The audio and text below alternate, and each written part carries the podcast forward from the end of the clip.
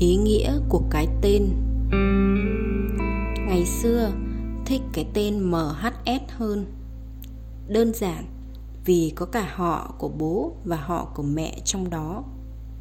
Bây giờ vẫn thế, cơ mà tên mxs đã quá phổ biến rồi. Thế đấy, khi bạn thích một thứ gì đó nhưng lại không đấu tranh để bảo vệ nó, hoặc không xem nó như một phần quan trọng trong cuộc sống của bạn, thì sớm muộn, những sóng gió cuộc đời sẽ cuốn nó khỏi tay bạn. Hoặc nếu như bạn có cố gắng để nắm giữ lấy nó, thì bạn cũng không thể ôm nó vào lòng được nữa. Giống như bạn đã từng thích một cô gái, vì lý do nào đó, bạn đã không đủ dũng cảm để giữ cô ấy ở lại. Cho dù cả hai vẫn còn tình cảm với nhau, cho dù hai người vẫn có những rung động, khi ánh mắt chạm nhau thì bạn vẫn không thể đến với cô ấy nữa. Vì thời gian đã xây cho bạn một ngôi nhà mới, một gia đình mới. Bạn không thể rời bỏ thế giới thực tại để lưu luyến quá khứ nếu bạn là người biết trân trọng những giá trị bạn đang có. Tuy vậy, nếu như bạn đã phạm sai lầm một lần rồi, liệu bạn có thể để cho lần thứ hai xảy ra? Chắc chắn là không rồi. Hoặc chúng ta nhận thức được rằng cần phải ngăn cản điều đó xảy ra. Bằng cách nào? Tôi vẫn thích tên đầu tiên, bằng chứng nó xuất hiện trong một số mật khẩu của tôi, như một phần cuộc sống. Tuy nhiên, tôi cũng học cách yêu cái tên thứ hai của mình. Và khi mở lòng, dù có những khiên cưỡng ban đầu, nó đã thực sự hòa nhập với tôi.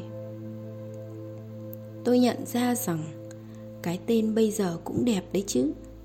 Thậm chí, nó còn gây ấn tượng cho người khác và đem lại khá nhiều thuận lợi cho tôi có một điều thú vị là khi yêu mến tên hiện tại, không những không lãng quên đi tên ban đầu, mà tôi còn biết trân trọng nó hơn. Nếu trước kia tôi cảm thấy không thoải mái, muốn lảng tránh, thì bây giờ tôi lại cảm thấy dễ chịu. Đôi lúc tự động mỉm cười khi nghĩ về nó.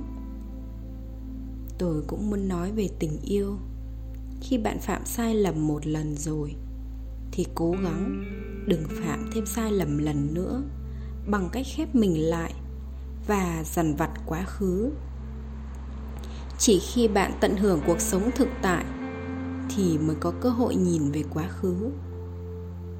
Lúc đó, thay vì cảm thấy đau đớn, bạn sẽ nhận ra đó là những trải nghiệm đáng quý và đáng trân trọng biết bao hợp tan là quy luật của tự nhiên, là những thứ tất yếu phải xảy ra.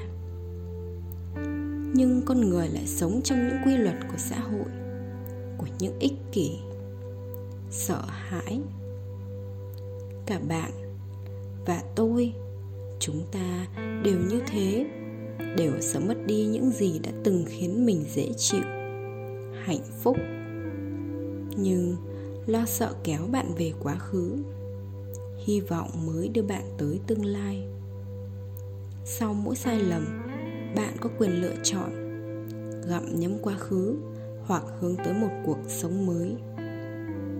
Chỉ khi đứng trên đỉnh núi, bạn mới biết dưới chân núi đẹp đến nhường nào.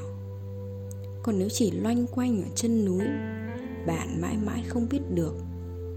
Cảm giác chạm tay vào những làn mây và thậm chí bạn cũng chẳng thể nhận ra được vẻ đẹp của nơi bạn đang đứng.